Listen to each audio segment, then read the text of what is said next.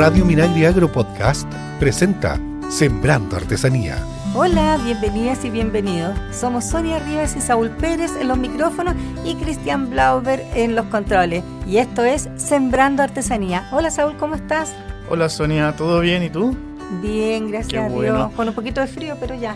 Sí, pero ya estamos en septiembre, ya estamos entrando un poco al calor. Estamos entrando al calorcito. Saludamos a todos los artesanos y artesanas del país, contarles que estamos en este nuevo episodio el día de hoy y nos vamos a profundizar y dedicar al tejido, pero el tejido en base a enredaderas del bosque nativo. Qué lindo eso. Y para ello vamos a tener de invitadas en este episodio de Sembrando Artesanía a la artesana en cestería en Boquipilpil, Isabel Lienlaf Martín de Alepué en San José de la Mariquina, región de Los Ríos, y a Juana Palma Martínez, quien es doctora e investigadora en For Los Ríos en temas de productos forestales no maderos. De esta forma les damos la bienvenida a Sembrando Artesanía. Y mm, contarle que Isabel Lienlaf vive en la región de Los Ríos, en la costa, en el sector de Alepue, con su grupo familiar de artesanas en un sector valdiviano, el bosque valdiviano, en donde se ha dedicado por generaciones al rescate de la cestería en Boquipilpil, una planta enredadera considerada de alto valor patrimonial y desarrollada especialmente por las comunidades huilliches y las canches de los ríos. Y nuestra otra invitada es la investigadora Juana Palma, quien tiene gran experiencia en el trabajo con comunidades rurales e indígenas en torno al manejo de fibras vegetales relacionadas a la cestería tradicional eh, por ejemplo en Chupón, que se da en Puerto Saavedra, en Boquipilpil, en San José de la Mariquina y también en Quilineja, en la provincia de Chiloé. Bienvenidas a Sembrando Artesanía. Oye, y decir un poquito que Juana eh, hizo un gran esfuerzo, ¿ah? porque ella está en estos momentos fuera del país y desde allá se está conectando, desde Grecia. De Grecia. Hola Juanita, ¿cómo estás? Hola, muchas gracias por esta invitación. Sí, estoy un poco lejos, eh, por temas familiares, mi esposo es, griego y estamos acá con la familia. Así que no, no, para nada ningún esfuerzo. Con mucho cariño me conecto porque es un tema que me apasiona mucho. No sé si la envidia es sana, pero unas ganas estar allá. Sí, no, no sé. Es insana, pero en este momento tengo una insanidad. Por insanidad. Quisiera estar allá en Grecia. Un gusto, em, Juanita, por el esfuerzo que haces desde la institución de Infor de poder compartir tu experiencia. Y eh, también está con nosotros Isabel. Isabel, ¿estás por ahí? Sí, hola, muy buenos días. Hola. desde la comuna de Mariquina, del sector de Alepue. Alepue. Oye, qué, qué bonito el trabajo que hace Isabela. Eh, claro. Eh, en este en esta enredadera, ¿no? Porque el boquipilpil es eso, ¿no? Es una, enredadera. ahí nos va a comentar un poquito eh, Juanita la especificidad de esta enredadera, pero lo importante son las figuras que ellas hacen, ¿cierto? Muchos pajaritos, ¿cierto? Canastos. Pero vamos vamos a, la, a la cosa primera, digamos. Vamos. Cuando ella encuentra esta enredadera y, se, y le da por tejer, porque en el fondo uno puede tejer, pero siempre lo hace con lana. Entonces, eso Isabel, ¿cómo, cómo nace esto? ¿Cómo reconocen lo que es el boquipilpil? Porque no cualquier enredadera se teje, ¿o, sí? Eh, mira, em, el boquipilpil eh, yo lo heredo de mi familia, o sea, como que la artesanía comenzó de mis abuelos en boquipilpil, eh, de mi abuela, siguió entre mis tíos, mi papá y yo. No te podría decir a qué edad comencé a trabajar en artesanías, porque desde que recuerdo, desde muy chica ya trabajaba. Entonces yo prácticamente toda mi vida trabajando en artesanías. Eh, claro que es una enredadera que sale acá en el bosque nativo de la, de la comuna de Mariquina.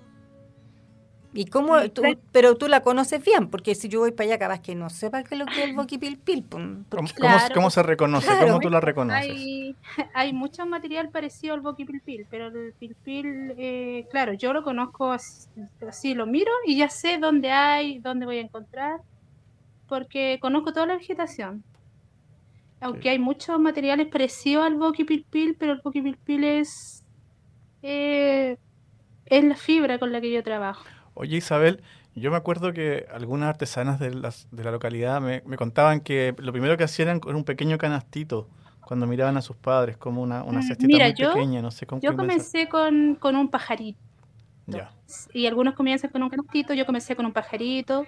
Después con los años fui creando más nuevos diseños, eh, como otros artesanos, tetera, arbolitos, peces, manos, o sea, lo que a uno se le, se le viene en la mente puede imaginar y los va creando en figuras.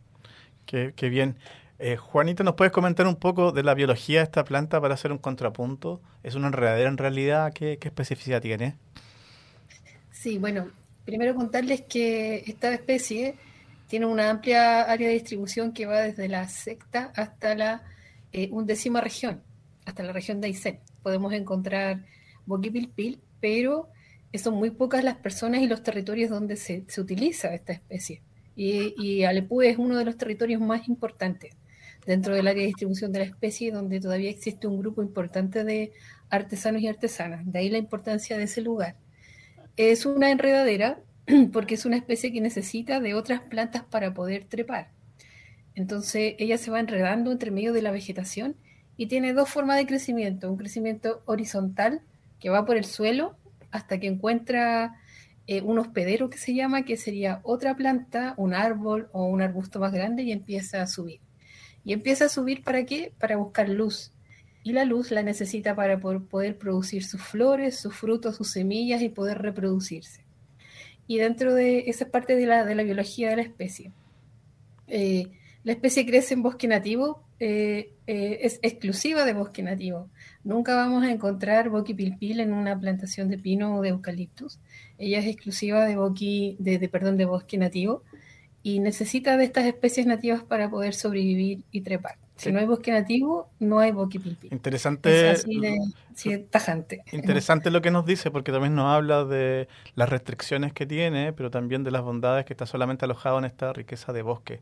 ¿No es así, Sonia? Yo creo que es muy, muy, muy, muy interesante entender de que claramente las comunidades lo cuidan, esperamos, eh, porque está asociado al bosque nativo. Entonces el reemplazo por otras especies eh, limita también eh, la profusión de, este tipo de, oficios artesanales.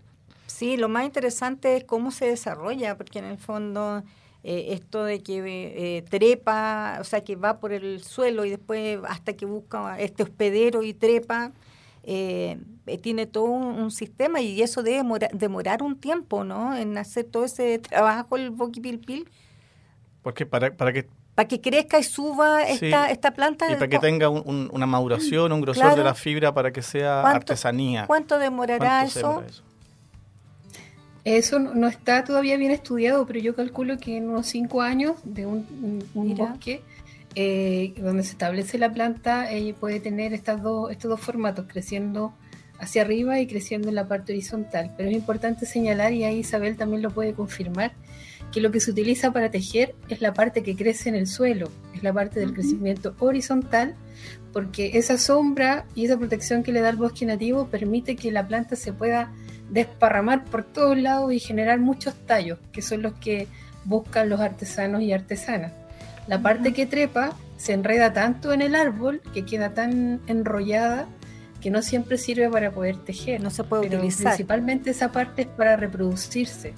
Por lo tanto, no es recomendable cortarla porque ahí estaríamos cortando parte de los órganos que permiten que la planta se siga regenerando. Isabel, entonces entiendo de que para recolectar hay que andar como en cuatro patas, tal vez, porque si no sé, me imagino, porque no es tan simple si está, si es solamente va de forma horizontal pegada al piso, ¿Cómo es eso? Claro, tipo, sí, si bien como lo dice usted, a cuatro patas recogiendo el material, sí, pues hay partes que tenemos que andar así, sobre todo anda hay muchos, muchas murtillas y laureles. Entonces ahí eh, siempre nace mucho debajo de los laureles y la murtilla. Y son plantas bajas que tienen muchas ramas. Y claro, ahí pasamos así de rodillas buscando hebra. Como que se esconde. ahí Sí, pues se esconde y crece, crece mucho más largo y más, o sea, y tiene más, más hebra, más, más patitas. Como que sabe que la van a cortar para convertirla en un pajarito. Yo creo que ahí se esconde la pobre planta. Debe decir, ahí viene Isabel. claro, con mi, con mi mamá somos muy cuidadosas en tomar la materia prima para tratar de maltratar lo menos posible la raíz para que en tres años vuelva a producir y podamos volver a tomar material de ahí. Escuchamos a nuestros invitados. Estamos en Sembrando Artesanía. Estamos conversando con la artesana en cestería en Boquipilpil, Isabel Lienlaf Martín, y, y con Juana Palma Martínez, quien es doctora e investigadora de temas de productos forestales que no son madereros, no, no son relacionados a la madera, eh, sobre la artesanía que se da eh, en el tejido con enredaderas del bosque nativo. Eh, Tú querías hacerle una pregunta, ¿querías hacerle una pregunta? Sí, estaba, estaba interesado respecto a ya cuando ya entendemos cómo se reconoce, ¿cierto? Y cómo se recolecta esta fibra. Luego, ¿cómo se transforma en una pieza? ¿Hay un proceso de, de limpieza, de mojado? Tengo entendido que ahí hay un trabajo previo antes de, de armar una pieza. Y saber si nos podéis compartir. Eh, sí, mira, eh, luego de la recolección, de traerlo del bosque, hay un proceso bien largo. ¿Eh? Primero es echarlo a hervir por unos par de horas, 6 a 7 horas. Luego lo llevamos al agua, a un estero, la corriente del agua, y ahí debe pasar unos, unos 15 días aprox para poder sacarle lo que lleva arriba, la cascarita café, que es color de la tierra, y para que esto quede blanco. Y luego, estando limpio, eh, lo dejamos unos días, una, una noche, dos noches al sereno, y ya después ya está buena para trabajar. Mira, casi un mes. Oye, sí, sí, un proceso bien largo. Y, y, lo, y, lo, mm, y de ustedes cuando sacan esta enredadera, o sea, cuando sacan el, el boquipilpil, eh, ¿tiene que estar verdecito? ¿Cómo tiene que ser para que les pueda servir y que sea más, más maleable, ¿no? que sea más dúctil como para poderlo tejer? Ah, eh, no, no, no. Lo verde es cuando está muy nuevo y eso nosotros no lo tomamos. Tratamos de tomar las hebras más cafecitas, las que están cafés y las que tienen hojitas, brotes ya. Y donde tiene mucho, es que de repente está la mitad verde y la mitad café, esa no la tomamos, esperamos que, que esté café. termine de, de desarrollarse más. bien, sí. Mira, ¿y esos son más anchos esos, esos tallitos? Eh, no, no, mira, los que son más anchos, los que tienen más años, como decían recién, ¿Sí? lo que crece así por el, los arbolitos. Esos son más gruesos. Siempre son más gruesos, sí, y de repente igual nos sirve para hacer un chaiwe, para hacer tetera, para hacer figuras más grandes, como para hacer hueveras, sirven porque el material es más firme. Claro, cuesta un poco más extraerlo, y, y, también limpiarlo.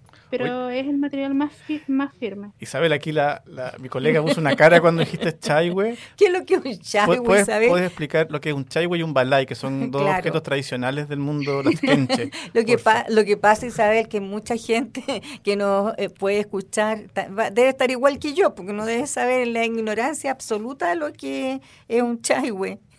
Mira, un chaiwe en mi zona... Eh, eh, daba mucha utilidad cuando los abuelitos eh, lo ocupaban mucho para echar semilla, para cosechar papa o era de mucha utilidad en la Pero, zona rural. ¿Cómo es como un canasto? Claro, es un canasto grande. Eh, más, claro, yo creo que echa aproximado de semilla unos 7 u 8 kilos pero es puro tejido, no lleva nada de calado, eh, ocupa el, ese ocupa el material más grueso porque debe tener mucha firmeza para que dure mucho y resista el peso. ¿Y la otra pieza? Eh, también eh, vendió varios de esos, me lo han comprado de repente en la ciudad para echar piedras, para echar pi piedra de cuarzo o para tener lana. Sí, porque tiene tapa, ¿tiene tapa eso? Eh, no, no, no, no, eh, sin tapa. Bueno, yo creo que en algunos lugares quizás le, le, ponen tapa, pero acá en mi zona es sin tapa. Es un, es un canasto es un poquito. Un florero, que, un claro, florero un que, se, que va, se va cerrando un poquito arriba, se va cerrando ya, sí, un poquito no se la, me quedó claro arriba. cómo es más o menos. Y el otro objeto es el balay que sirve para aventar también, para aventar trigo, eh, para, para limpieza de alguna forma. Que también el otro objeto, el otro día hablamos con Isabel, tú me contabas que tenías un balay, ¿no? Sí, sí tengo un balay que eran de mis bisabuelos, ha ido como, como de generación en generación. Claro, antiguo, eh, eso sirve mucho, de hecho, aún sirve mucho para limpiar trigo, limpiar semillas. Oye, Isabel, ¿y cuánto dura una pieza de esta? ¿Cuántos años podrá durar? Eh, mira, la verdad es que yo tengo un chaiwe que mi mamá lo hizo muchos años. Bueno, mi mamá siempre hace chaiwe, pero hace como más o menos unos 22, 23 años hizo uno eh, que no lo pudo vender y lo dejó para el uso de la casa, que aún está impecable. Qué increíble. Esto sí, con, con cuidado años. puede, puede ser ahí pasar de generación en generación. Oye, eh, Isabel, mira, disculpa, ¿ah? ¿en qué momento pasan desde los chaiwes, los balay que son de uso utilitario a, a estas figuras que son más ornamentales o decorativas, como puede ser el árbol de la vida o los pajaritos o este un montón de, de objetos que son más de, más turístico, más del recuerdo. ¿En qué momento tú crees que hay ese cambio? Es interesante también mira, entender. Eh, claro, mira, mi papá me comenta, porque ellos fueron los primeros artesanos de la zona, que hacían esas cosas que daban utilidad. Luego empezó a llegar más turismo, más civilización acá al sector de Mewin. Entonces ellos eh, empezaron a vender eso, pero vieron que era que llevaba mucho trabajo y necesitaban crear más cosas. Y ahí fueron creando nuevas cositas, como canastitos más chicos, teteras, y así cada año van la gente va, los nuevos artesanos van creando nuevas cosas. Qué, interesante. Juanita, eh, para hacer un contrapunto, ¿cuántos artesanos tú crees que todavía están trabajando? ¿Cuántas familias trabajan el boqui pilpil? ¿Y cuál es la proyección ecológica que tiene el uso de esta materia prima del bosque nativo? Eh, bueno, en familias también habría que agregar que en Chiloé también se usa el bosque, el boqui pilpil. Lo que yo he visto que allá no lo, limpian a diferencia de lo que se hace en Alepue, que es un trabajo muy de detalle, de un proceso largo, como explicaba Isabel, en Chiloé lo utilizan con su corteza.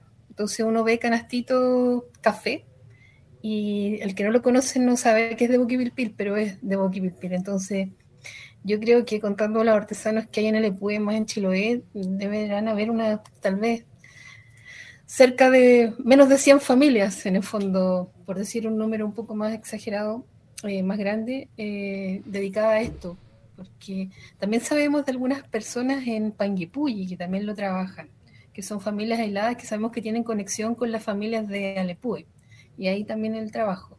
Después sabemos de otro artesano que, que seguramente Isabel lo conoce, Milton Lienlaf, que él se fue a Santiago y también llevó su artesanía para allá, entonces desde Santiago él también trabajaba, venía a buscar la fibra de Alepue y luego volvía a Santiago. Sí, el Milton, eh, claro, el Milton es mi vecino, hace dos años, él por problemas de salud está viviendo acá, pero igual trabaja acá, en Alipue. Sí. Ah, mira qué, interesante. yo creo que hay menos de 100 familias, si uno, le pone un número. no son tantos tampoco. Tienen que preservar también esta, este tipo de artesanía, porque eh, si no, ustedes saben, las cosas van muriendo si no si uno no las va transmitiendo. Juanita, yo te quiero hacer una consulta.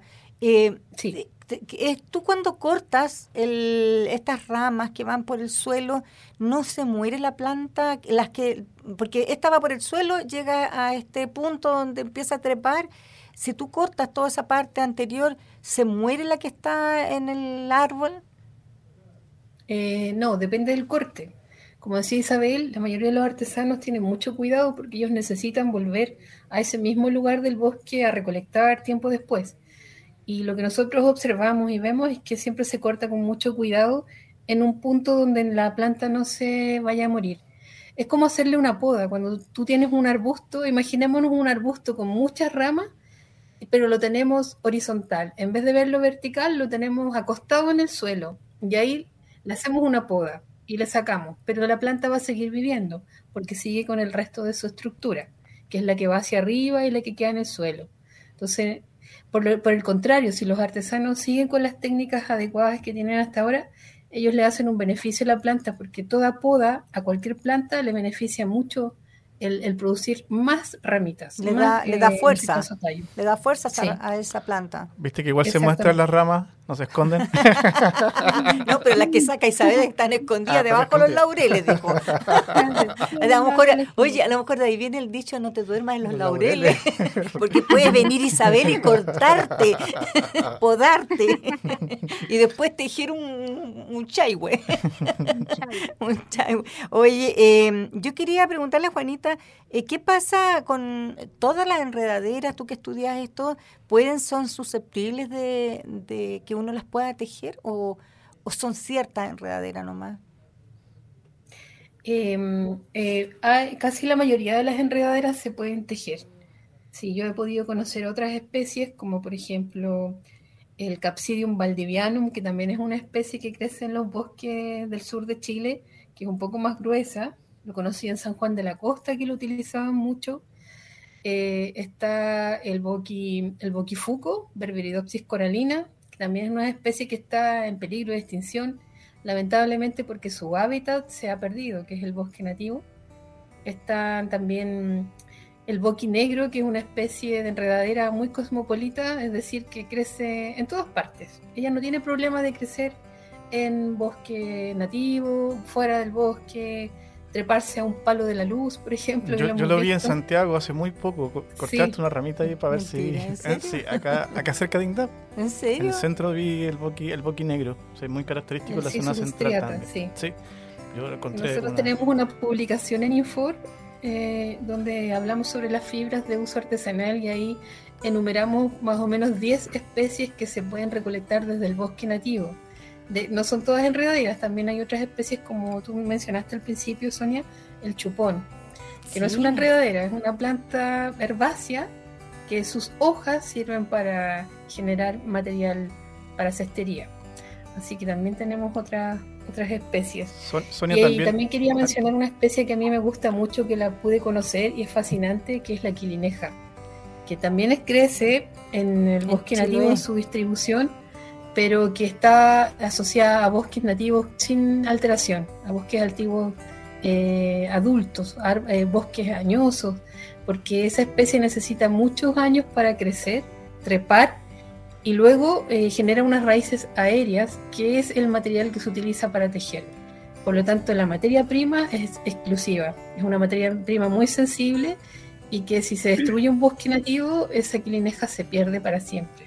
Eso está todavía muy arraigado en la cultura chilota, se utiliza la quilineja, pero lamentablemente em, estos bosques antiguos sin alteración ya no son muchos. Entonces la quilineja está amenazada también de, perderse. Es difícil encontrar ahora un bosque nativo así eh, virgen en el fondo, que no, sea tan explorado y que la gente no haya tanto contacto humano. Entonces también se va perdiendo esta, esta flora. Me acordaba de las copigüeras del copihue, también es una enredadera y creo que también la he visto en algunos canastos antiguos. Sí. El copihue también es otra especie. Una historia, una experiencia de vida.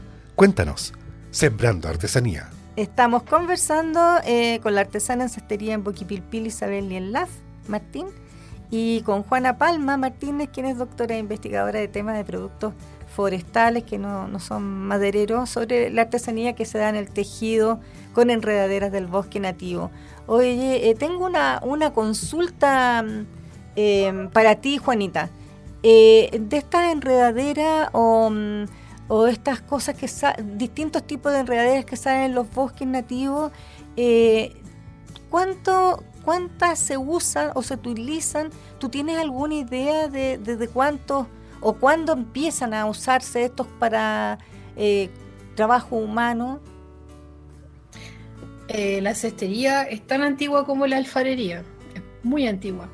Eh, la diferencia es que la alfarería, por tratarse de, una artesanía que es mucho más sólida, eh, se mantuvo a lo largo de los, años, del tiempo, pero la, cestería no, porque es una materia orgánica, es una fibra que se va descomponiendo y lamentablemente no quedan vestigios.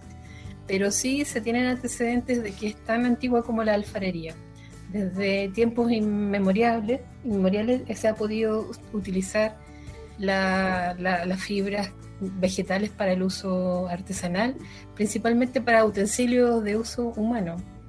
Yo leí un libro muy interesante que se llama Los Círculos de Piedra, que es una historia, es una novela adaptada a la prehistoria humana.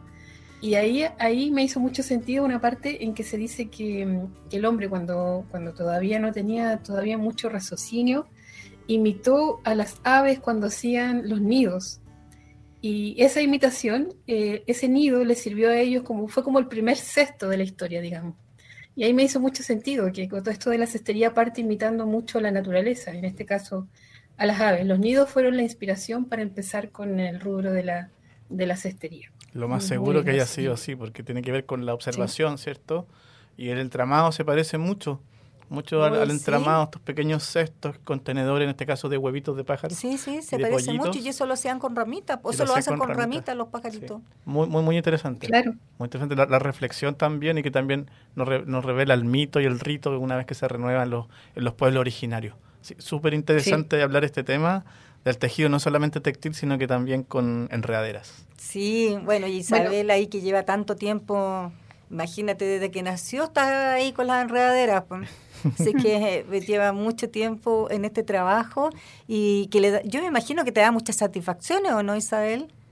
Sí, sí, me gusta lo que hago. ¿Y ahí hay gente de tu familia? ¿Tú tienes hijos? tengo un hijo, ¿sí? ¿Y él sabe también o no? Eh, mira, es que él estudia, llega los fines de semana a la casa, pero mm, mira, él sabe todo el proceso, lo que se hace, pero no, trabaja. Cuando era más pequeño le tomaba, le tomaba más interés, me ayudaba a hacer argollas, pero ahora está más metido en los estudios. Ahora está más flojito con la, con la, Pero cuando hay algún pedido, toda la familia ahí se pone. Toda la Oye, yo tengo una, una duda. Cuando ustedes ponen eh, han limpiado ya, el, cosieron el, esta enredadera, el boquipilpil y la ponen en el río. ¿Cómo lo amarran? ¿Cómo lo hacen ahí para que no se les vaya en el agua? Eh, es que lo dejamos en lo estero, entonces tratamos de poner piedras para que no se corra, para que la corriente del agua no las corra. Sí, este, este es pequeñito y se, pisotea también ahí. Sí, porque es fácil que con la corriente se puedan ir lo, lo, todo ese trabajo que ustedes tuvieron. Pues. Sí, pues mira, eh, nosotros con mi mamá hace unos años, más o menos un par de años atrás, eh, lo trajimos a la casa. Afuera pusimos como un tiesto grande, como una fuente bien grande, y lo echamos ahí adentro. Y ahí le tenemos puesto una manguera para que permanezca mojado, así no lo vamos a dejar al estero. Sí, pues, porque igual son 15 días, no es menor. Sí. Sí, pues si viene una tormenta sí, pues, grande. Imagínate se lo puede, lo puede llevar el barro, se, lo puede llevar otra persona también, que ya el día 14 lo está mirando, otro artesano. los ojos largos. está buena, tan buena esta varita. Están listas ya. Isabel, ¿cuáles son las piezas que estás haciendo ahora? Cuéntanos un poquito eh, ahora en esta artesanía viva. ¿Qué estás haciendo ahora? ¿Qué, qué está en tus manos? ¿Qué, ¿Qué, estoy... ¿Qué estás trabajando? Son pajaritos, peces, teteras, es lo que enviamos todos los meses a una fundación. Ya. Eso es lo que estamos durante todo el año. Tetera, peces, pajaritos. ¿Y te, gusta hacer eso? ¿Lo pasas bien? Sí, la verdad es que sí, pues cuando de repente por otros motivos no puedo trabajar uno o dos días, como que ya extraño, echo de menos trabajar. ¿Me hace bien? No, se le hace súper bien. ¿Tú tienes eh, alguna otra consulta? No, yo, yo a, la, a la Juanita le quería, le quería preguntar sobre cómo lo ve a futuro este, este oficio, qué, qué mm, recomendaciones le das a los artesanos que también nos escuchan. Bueno, sí, la verdad que, que a futuro igual hay una cierta preocupación porque vemos que los artesanos, los portadores de este patrimonio cultural, eh, son personas mayores. Entonces es súper importante poder eh, entregar este conocimiento a los más jóvenes, a los niños. Y, también siempre ha sido como, un, como una inquietud de los propios artesanos, siempre nos dicen cuando conversamos cómo poder llevar esto a los colegios, a los colegios rurales, a los colegios en las regiones, para que esto se conozca y se sepa, o sea, que, que, la, que sea algo básico, que, que las nuevas generaciones sepan que se puede tejer con plantas. Ahí hay un gran desafío y un trabajo que no solamente está en manos de los artesanos, sino de toda la sociedad para que este patrimonio natural y, cultural, yo lo denomino un patrimonio natural y cultural, pueda mantenerse en el tiempo. Ahí hay cierta preocupación, así que es un trabajo y un desafío de todos. Importante lo que dice Juanita, yo creo que aquí cada cual en su territorio sería bueno que hiciera gestiones para que diferentes oficios puedan estar disponibles para los más jóvenes. También lo veíamos en los otros programas mm. respecto a la continuidad del oficio, que es bueno que las mallas curriculares formales y no formales pudieran estar también este tipo de oficio y su visibilización. Tener talleres, las horas estas extracurriculares que tienen los, los colegios y que muchas veces se ocupan, se mal ocupan, ¿no? Y podrían ahí enseñarle a ir a a ir al bosque, a reconocer las enredaderas, las que se tejen, las que no se tejen, enseñarles cómo se cortan.